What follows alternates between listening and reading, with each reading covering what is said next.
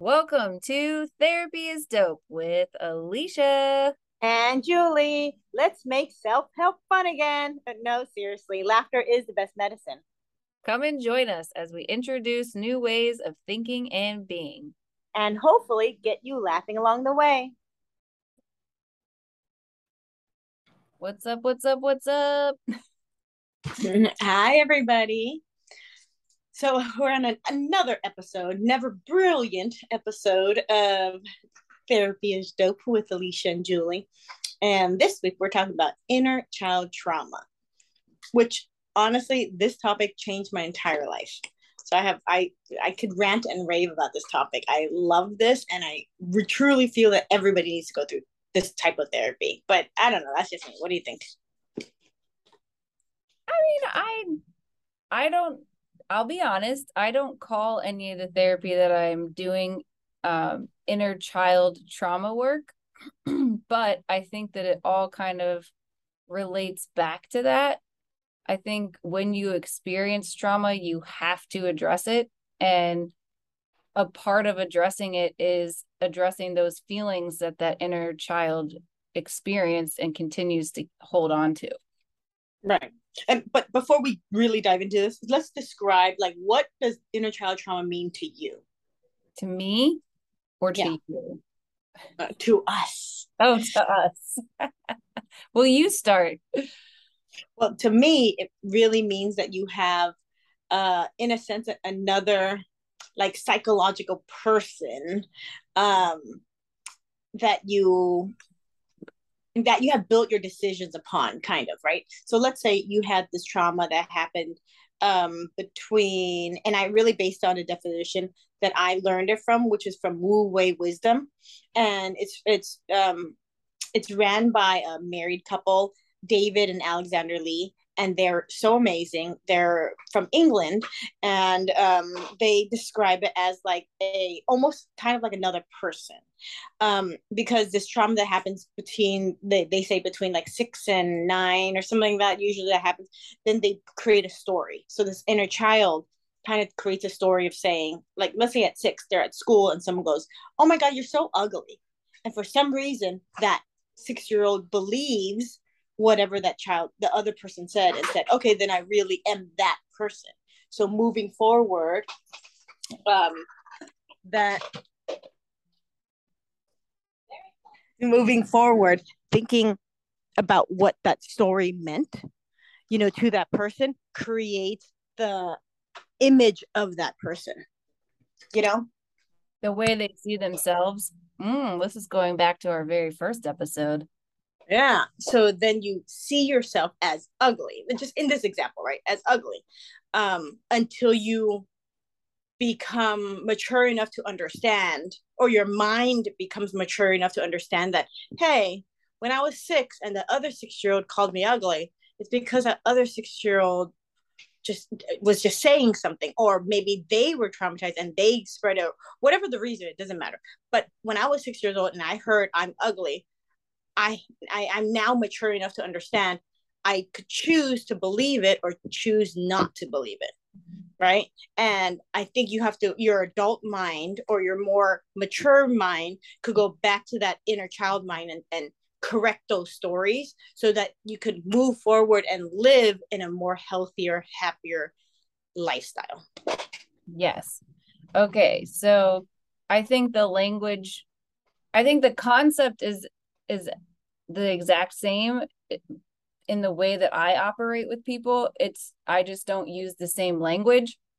And the reason that I choose not to use that language is because I feel like it's a turnoff for people sometimes, and not for everybody, but um, I think that some people are like, "What are you talking about doing inner child trauma work?" Uh, but long story short, what you're explaining is that developmentally when you're really little we don't have the capacity to, to process things fully. We have a very limited understanding. We have a very limited use of our brain. Our brain isn't fully developed. So we don't have the capacity to think about things at 6 years old in the same way that we can think about them as adults. So things that we built our perception of ourself on as a child, we might view very differently when we become adults. And that's absolutely true. And there are many different parts of ourselves.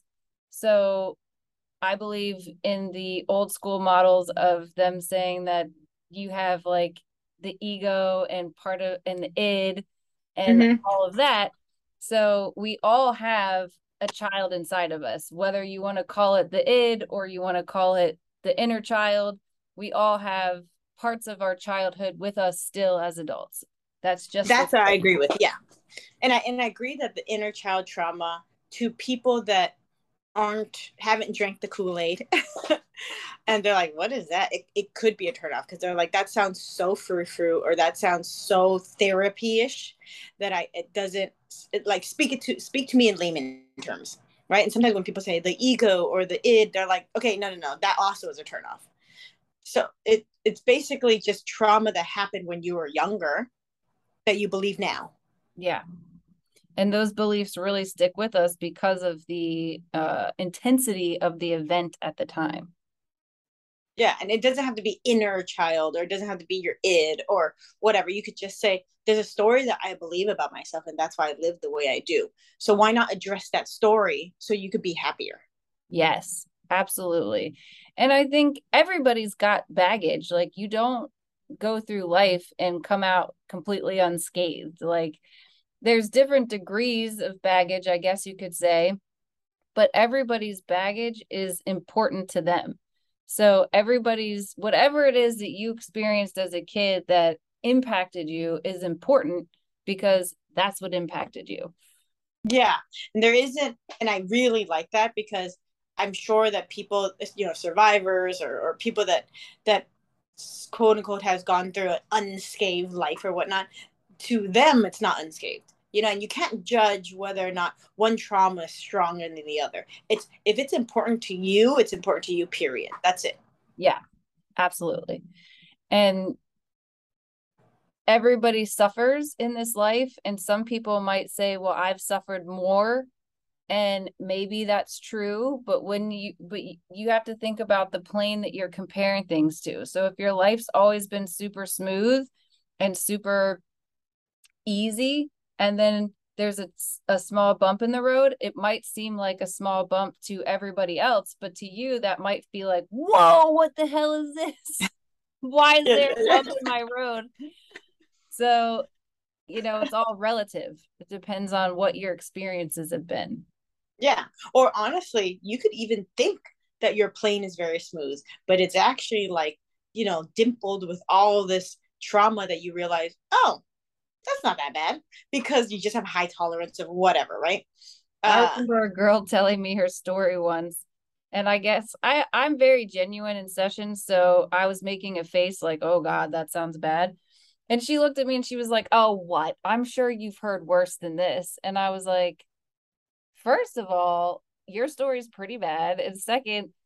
doesn't ever get easier to hear like everybody's story still impacts me and I can still have a, a genuine shocked reaction because I still get shocked. I still get thrown off like, whoa, that happened. That's crazy. Yeah. It's it, also another question, kind of tangent to this, but yeah, you must be hearing a lot of stories because you have all these clients all the time and you're, you know, talking to all these people and they're just being super vulnerable and super exposed to you. Uh yeah, does it ever get old? Old? It's like, does it ever be like, oh, I kind of heard this before. Okay, let's see where this goes. You know? Oh no, I never feel that way. Everybody's story is so unique. And everybody's so unique as individuals. It's so interesting. Um, you know, we have criteria that we kind of like try to box people into, but there's a lot of people that I really can't fit into a box. I'm sure. I'm sure they're like maybe 40% this box, 20% this box, 80%. You know, my math is not right calculating right you see my 40 20 80 what is that anyways so um i'm sure that there are that's what happens you know and, and the problem is i think also there's, there's trauma when it comes to that because there isn't a go-to fix. There isn't like, okay, give me give me these steps and and get me out of this. It's like, no, that doesn't work. I wish it did. Because honestly, if there was a light switch and it was like, oh, happy, sad, you just switch it to happy, you're good. Yeah. That would be easy. I was watching um I was looking up TikToks for a client because he doesn't get on TikTok. And I was like, dude, there's a lot of good information on there. So I was looking up some TikTok, TikTok fan. They were on uh, motivational hacks, like how do you get yourself motivated? Oh, okay. And it was funny because almost all of them were like, you need to exercise, blah, blah, blah. And I'm thinking, well, you have to get motivated to exercise in the first place. Like, yeah. you're saying, how do you take the first step? Yeah. How, hold on a second. I feel like we skipped something here. That's funny but you're right there is no like protocol there's no protocol for how to feel better there's no protocol for how to deal with trauma um, i mean there are protocols that exist there's emdr and art and all these different trauma therapies and they have protocols that go with them uh, but realistically i personally am not a protocol person just because i don't think that everybody can can fit into a protocol. Yeah.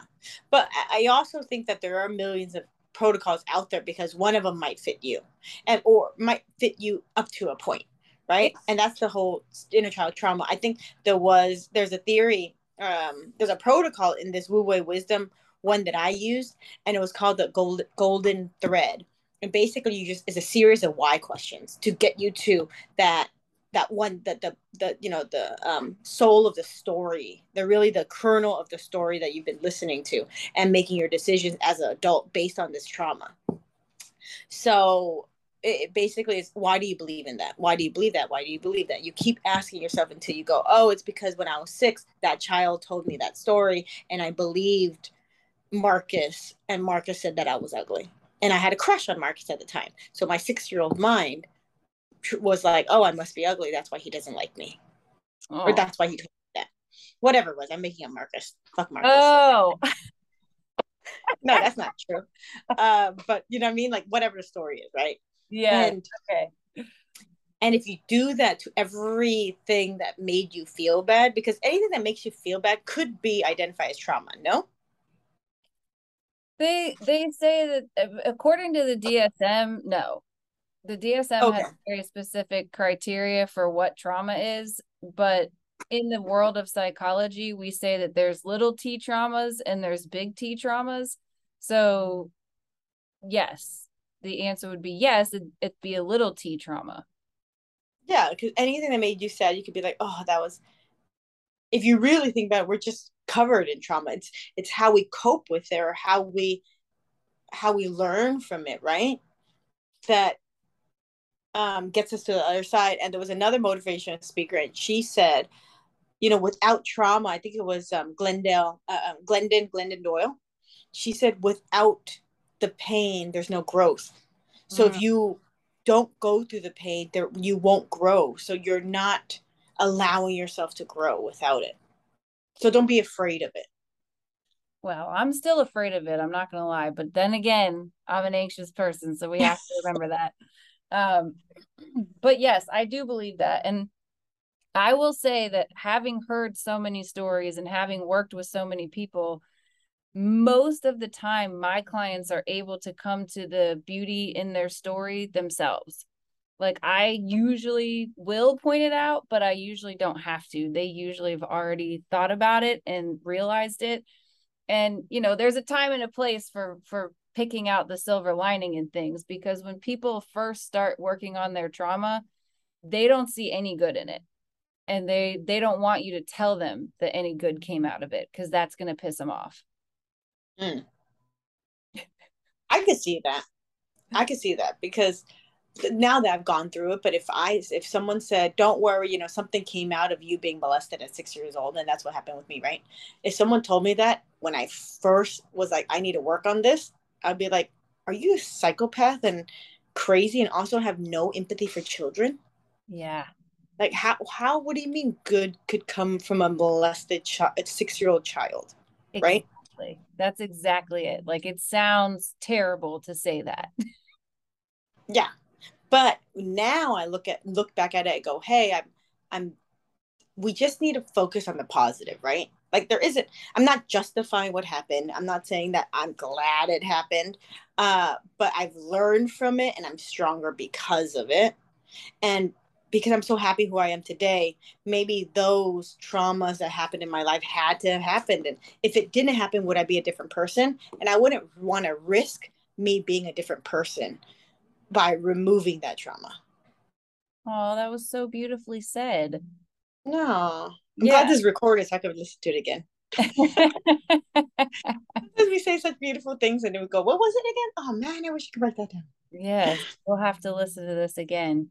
Uh but yeah, I definitely agree with what you're saying. And and sometimes people change the direction of their lives to do work related to their trauma.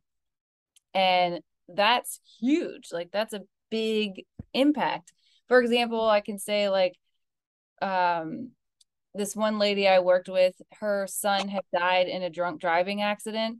So mm. then she joined uh, Mothers Against Drunk Drivers and was going around sharing speeches about, you know, what happened to her son.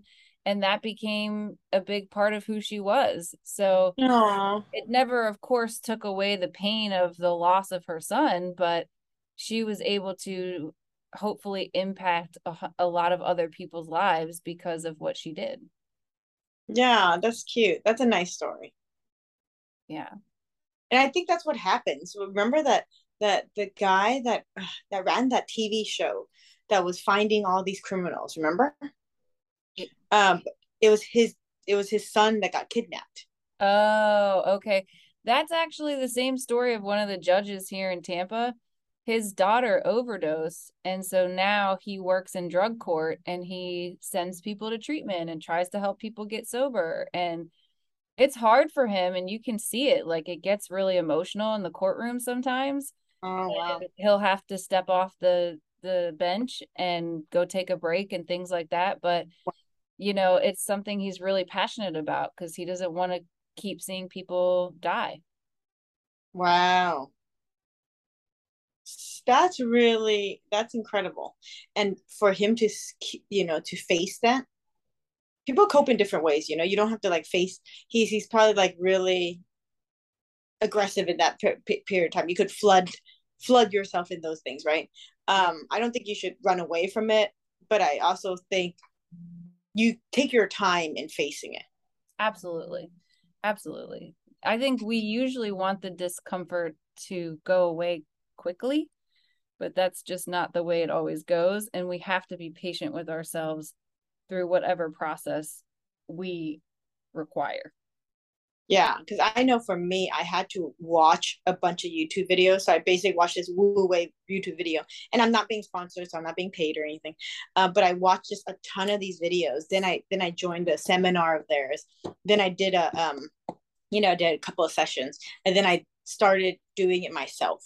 Then I actually had a friend um, go go through some stuff, so I actually recommended that, and she watched some videos, and it made sense to her. So me and her actually started getting together and doing golden thread therapies for each other to each other, and that really helped me a lot. So we did that probably like 20 20 or probably like 30 times or something and it really helped me cope with what i didn't realize um, that I carried with me, you know, and, and those are steps that I took.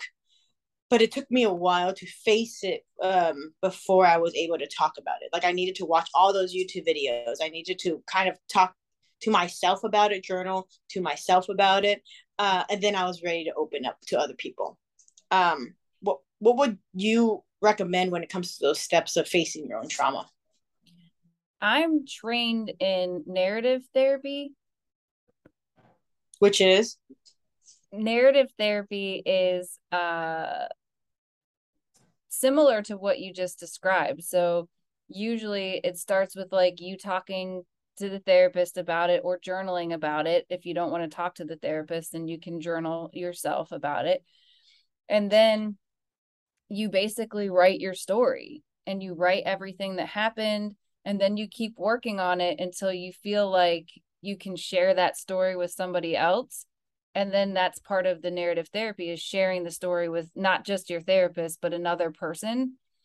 And through that process you're doing a couple things. So when you experience a trauma your parasympathetic nervous system becomes hypersensitive essentially and hyperactive.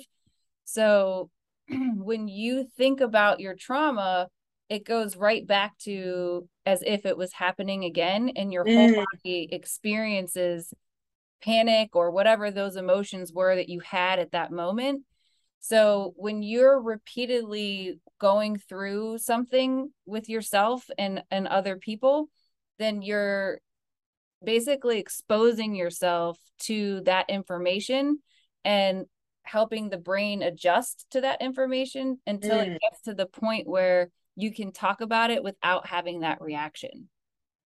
Mm. And then usually healing for occurs further because you're getting a healthy reaction from your therapist whereas a lot of times when people share their traumas with other people they do not get healthy reactions at all. They get terrible yeah, like, oh reactions. oh my god or like why would you do that? Right?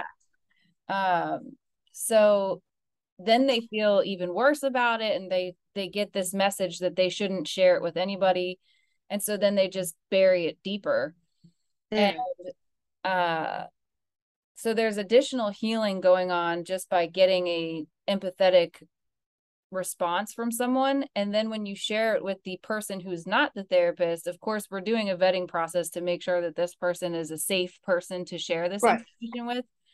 And then that can be really healing too. Like a lot of times it'll be like their mom or their boyfriend or someone like that. And then when that person has their reaction it's an additional layer of healing yeah.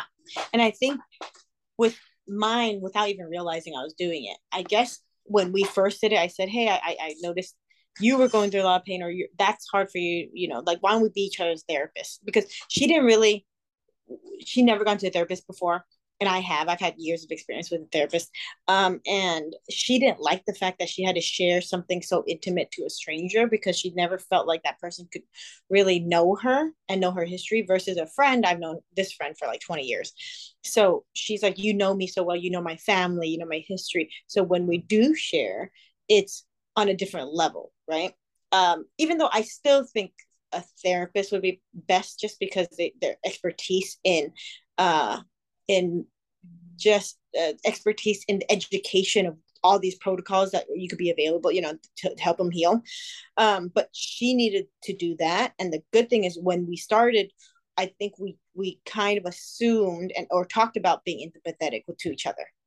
So we came in vulnerable. We both came in going, hey, we're going to expose a lot of dark secrets. So let's just be on each other's side. I have a mug that a friend bought me and it says, Good friends are cheaper than therapy. Yeah. And at first I was like, wait a second, good friends are not the same as therapists. But I do believe that sometimes they can be. If somebody is safe emotionally and they're giving you the appropriate responses, which honestly can be very intuitive, they can be very intuitive. They don't, it's not, doesn't have to be like something you study. it can yeah, be right. intuitive. So if you have someone like that in your life, then sometimes that does supplement or even replace therapy. And I'm not necessarily saying that people don't need to go to therapy, but I'm saying good friends do play a major role in our healing process sometimes. Absolutely. And if you don't have the funds for therapy, then definitely do that. But even if you don't have the funds for it, there are therapy uh, therapy out there available at very low cost. Like BetterHelp does it really well, Zoom, and also um, I know that there are grants that the federal government, federal and state on a state level, uh, provides uh, these low cost uh, therapy centers. Yes, there's also uh, Open Path Collective an open path collective puts private therapists Uh, in their network that have agreed to accept patients for between $30 and $60 Wow. You're pretty much not going to find it cheaper than that. I mean, some of our clients' copays are $30 or $60. So, right. Definitely like the best price point I think that exists. What was that again? Open Path Collective. I never heard of that. Is that yeah. nationwide, like on Zoom type of thing, or what is it? I believe so. Yeah. Oh, it's interesting. Yeah.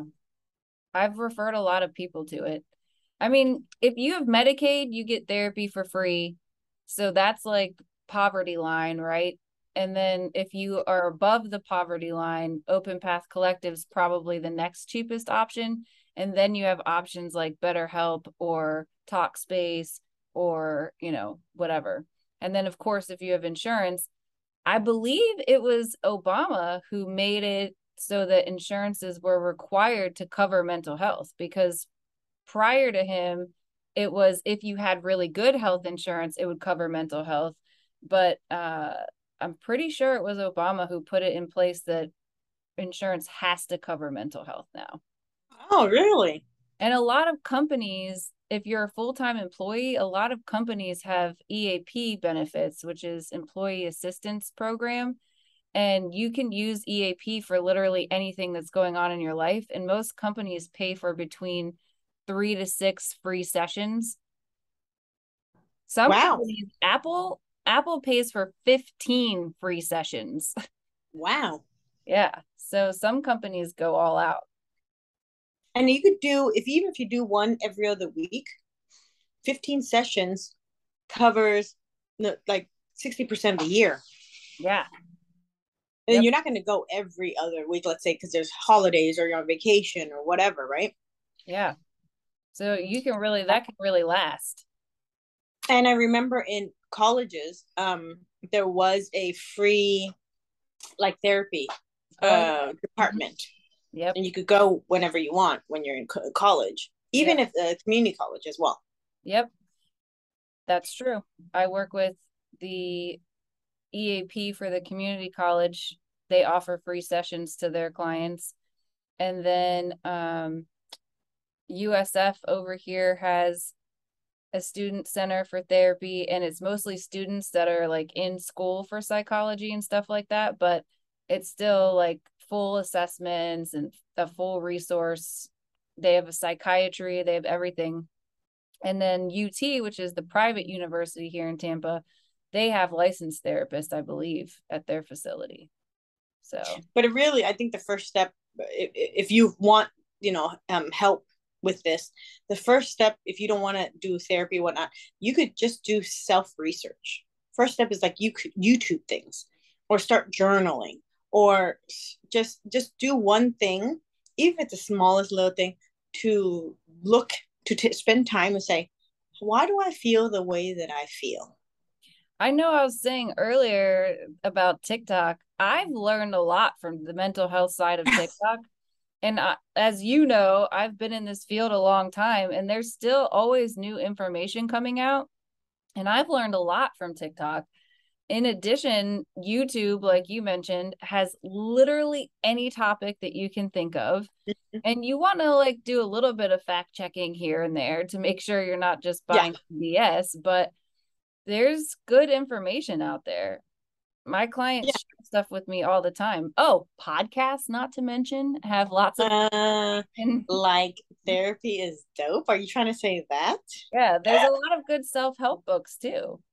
And just like you were saying, journaling, that's a powerful tool that people, I don't think people realize, at least what I've noticed, nobody really likes to write with their hand anymore but there's there's really something about writing that helps mm-hmm. us process things in a different way i only journal when it's a pen to paper i can't I, I, journal on my phone sometimes when I'm like when I'm not at a place where I could sit down with a pen and paper, right? I know I don't have my notepad with me or something. So I'll do it in my phone under notes. And if you feel like someone's gonna watch it, just as soon as you write it all down, delete it. You know because sometimes you just need to anchor those thoughts and that's how that's why journaling makes sense to me because I, I envision my thoughts floating around like crazy above me right? So they're just floating and and and and imagine like a, my head is connected to all these lines almost like these spider web lines and then these thoughts are in these bubbles above me and they're and everything's floating around. So these lines are getting entangled in each other um, and the the thoughts are hitting each other thought bubbles are hitting each other it's just getting kind of crazy. So when i journal it feels like i'm grabbing one thought and bringing it down anchoring it into this piece of paper and then i just explain why that made what why why i felt the way i felt about this thought. Then i keep going. Then i grab another thought and i do that and i do that and do that and then all then it is not so chaotic in my head. Yeah i think for me there's been times when I really don't understand why I'm feeling a certain way. And so I just start writing about it. And then before you know it, I'm like, okay, I do understand this. And now I have a responsibility in it. So, what's my responsibility and how do I do this? And sometimes I would literally end my journal um, entries by saying, help, because I was like, I don't really know how to do anything about this, but I know I want to and honestly that's you you don't have to do it and always have an answer at the end and i think that's perfect for you to to share you know because sometimes when i journal i still don't know that. I, i'm still just as frustrated or i'm usually less frustrated but sometimes I, i'm still like uh, you know anxious about that. And when you write you know even you saying help makes me feel like maybe i should write help end of mine. Because because it makes because because you could go back to it or it makes you feel like all right somebody's listening and maybe that someone is me and it's going to open something in your head. I don't know. That was that's i like that a lot. Going back to the inner child thing i want to say that because children are so egocentric we always think that whatever's going on in our lives is because of us. So that's just the developmental stage of like an elementary school age child that mm-hmm. everything is about them. Like my daughter will say things like oh i shouldn't have left the door open. This would never have happened. I'm like dude it has nothing to do with you. Like please let that go. So uh because of that the things that we experience as children we often take with us and and take responsibility for and we don't and we take them very personally. And we don't understand that Marcus may have said you were ugly because he's never seen a person who looks like you before or because or he actually might like me. Or he might like you because that's what little boys do sometimes. There's so many other options of what that could have meant or what that could have been about. Maybe he was in a bad mood or maybe he heard his mother say don't be ugly or you know there's so many different things he could have misunderstood what that meant. Oh another thing that happened recently um, my daughter flicked off her teacher. Her teacher said bye i'll see you later and she goes eh, daughter the bird. And she did not know what she was doing. She had seen it from someone else and did not understand it. So the whole point that i'm saying here is that we don't have the capacity as children to consider all of the possibilities. Um, and even as adults, sometimes we can't consider all of the possibilities. It could be something we can't even think of because there's literally like infinite possibilities of what could be going on. Mm-hmm. Mm-hmm. Um, so, as little kids, like you were saying, we just tell ourselves a story. And then a lot of times that story sticks with us because we don't have the capacity to think about it any other way. Right. And the way that that specific example, right? And that way, let's say if I really believed I was ugly. And so when I would eat healthy things, I'd be like, it doesn't matter. I'm going to be ugly anyway. I might as well eat all this stuff and get fat. Mm. Or if I if I'm starting to get into makeup, I'm like, oh, does it really matter? I'm so ugly, it doesn't matter. Or if I'm doing presentation, oh, I'm so ugly, no one's gonna pay attention to me.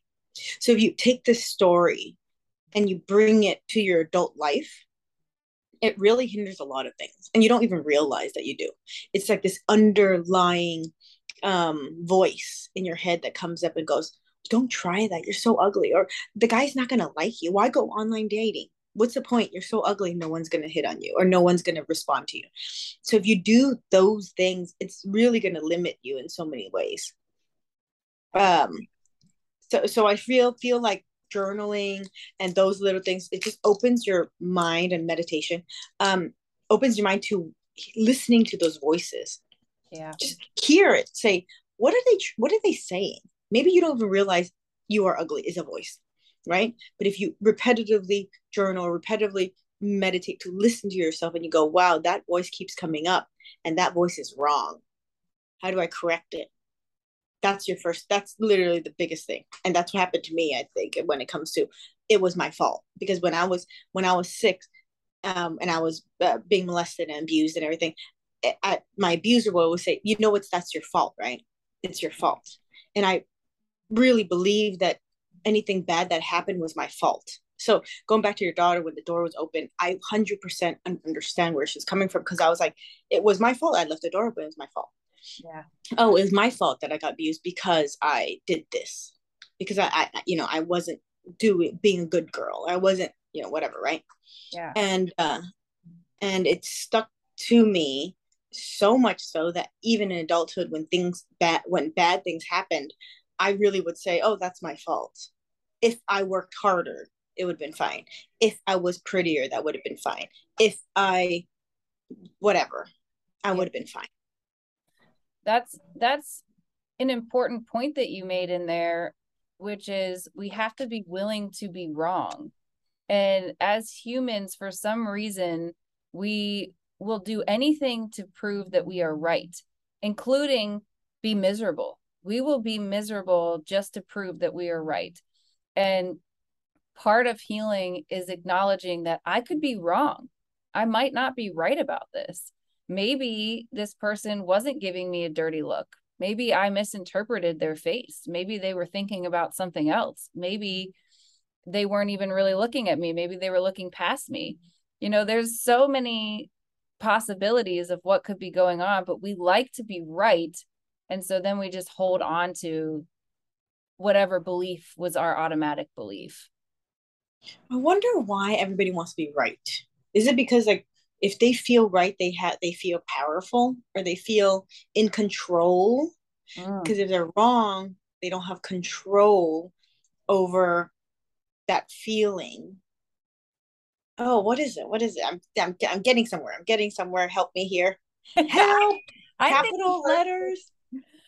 I think it partially goes back to perfectionism and this like weird desire that we all have to be perfect. And if I'm wrong, then I'm not perfect and that's annoying i can't do that. So but it may it might have something to do with control too like if i'm right then i have a good grip on this situation and i can trust myself right. which that's a whole other topic trusting yourself. That might be a few episodes there. Yeah. We have so much to talk about like this world of therapy is insane. It is. Crazy. So, but anyway yeah you got to be willing to be wrong and and let go of whether it's the control or the perfectionism or whatever's motivating you to a fear of being unintelligent i don't know. And whatever that means because maybe the group in a family where everybody's like a phd graduate right? And then so being unintelligent or being wrong is the worst possible thing that you could be yeah. But you know, that's interesting because, and again, we're adults, so we can think about this in a more expanded way. But if you think about science, for example, science fails more often than it succeeds. So if a scientist said, I have to be right or I'm quitting, we would not have science. You we wouldn't even have like business. We don't even have Amazon. We wouldn't have Apple. We wouldn't have anything so if you think about it, everybody fails. Like eh, eh, let's say in 100 attempts, you you failed 100 times before you hit that whatever. Like Amazon, Jeff Bezos before that had jobs, had other goals, have he failed up until he got Amazon. And I'm sure Amazon was failing at some point and he had to, you know, maybe he had to figure it out and, and it changed. But you know, everything was failing at some point. That's a good point you make because even if it's not the whole business that's failing, it may have been a portion of it. And I'm sure now that it's so big, it probably is still failing in certain departments. Oh, it fails. Example, um, I know that some of the remote distribution centers are just absolute mayhem. And some of the officials have said, like, we're not even sure how the packages get to the right place. it's such chaos um, and there's missing merchandise and things like that. So I'm sure that there's still failures that are going on in Amazon, and and even if it's a overall successful company, there's failures all the time. That's just how life goes. Yeah, I think Amazon did. They came out with Amazon Fire, and I think they put in like fifty million dollars. Don't quote me. That's just some. It was a huge number, and Jeff Bezos was interviewed and they're like, "Oh, are you are you bummed about the the failure of this?" He's like, "No, because if I fail, if I fail, this is just means that there's something bigger." Yeah. You know, and and, and that I think that's really what the perception of our lives has to be. I agree completely. Like we've got to let go of this idea that things have to be a certain way because failure is the best things come out of failure. Right. Elon Musk was saying that as far as the spaceships were concerned. I watched a documentary where he was saying everything has to be so precise to get a rocket into space. And then if you want it to do something in space, you know, that's a whole other layer. So yeah. there's a lot of failures. But people don't shine their light on the failures. They're so ashamed of failures. What we see in social media, what we see is we see everybody's highlight reel, but we don't see the behind the scenes reel. In reality, the behind the scenes is so much better. Yeah, it's covered in all these things, but come on, don't you want to hear a life of like of someone that went through the darkness that got through the tunnel and they now they saw the light but through the tunnel it was really dark. It has it had potholes. It had bumps. It was had a you know like the roof the cave was uh, it was caving in whatever at some point. But going through that once you get to the light doesn't this this you know sweet taste sweeter? Whatever what, what is right? The bitter without the bitter the sweet doesn't taste as sweet? Yes that's literally the yin and yang of life. It's crazy. Have, I don't know if you saw that little movie Inside Out. I'm telling you though, Disney, they're doing a lot with psychology these days. Uh, actually, I don't even know if it was a Disney movie. I think it was. Anyway, the point is the theme of the movie was you can't have joy without sadness. No, Inside Out. Yeah, it's What's... all about feelings. I need to watch that. It's really good. It's really good. It's got real science and real research behind it. Um, and a lot of the new kid movies do. There's I love that. One that's out right now called Luck. It's not a Disney movie either, but it's so cute. And it's basically about this girl who feels like she's always had bad luck in her life. Mm-hmm. And she really she finds a way to get good luck and she really wants to share her good luck with a friend. Uh-huh. So she goes through this whole crazy process trying to get the good luck to her friend. And, you know, things are going wrong the whole time. But through the process, she realizes that it's not so bad to have bad luck because she developed really good friendships through it. Aww. Yeah. So she found the silver lining in her trauma. And she did have trauma. The beginning of that movie is so sad. You're like, oh my God, what is happening right now? and it's like, and it's a cartoon. It's a cartoon.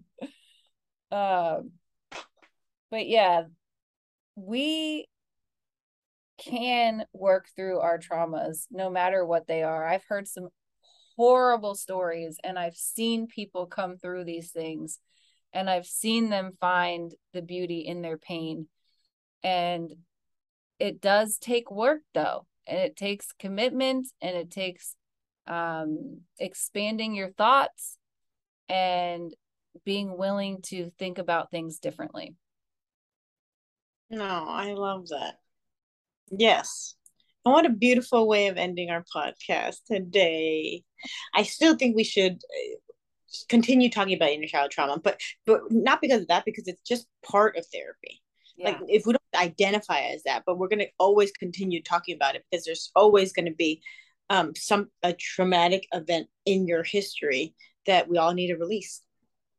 I agree. And and I don't think that we can continue our our work here without talking about it again. I think it's just naturally going to come up. So Oh yeah. For sure. Stay tuned everyone. All right, and you'll find our podcast on Apple and Google Podcasts everywhere. See you next week, guys. See ya.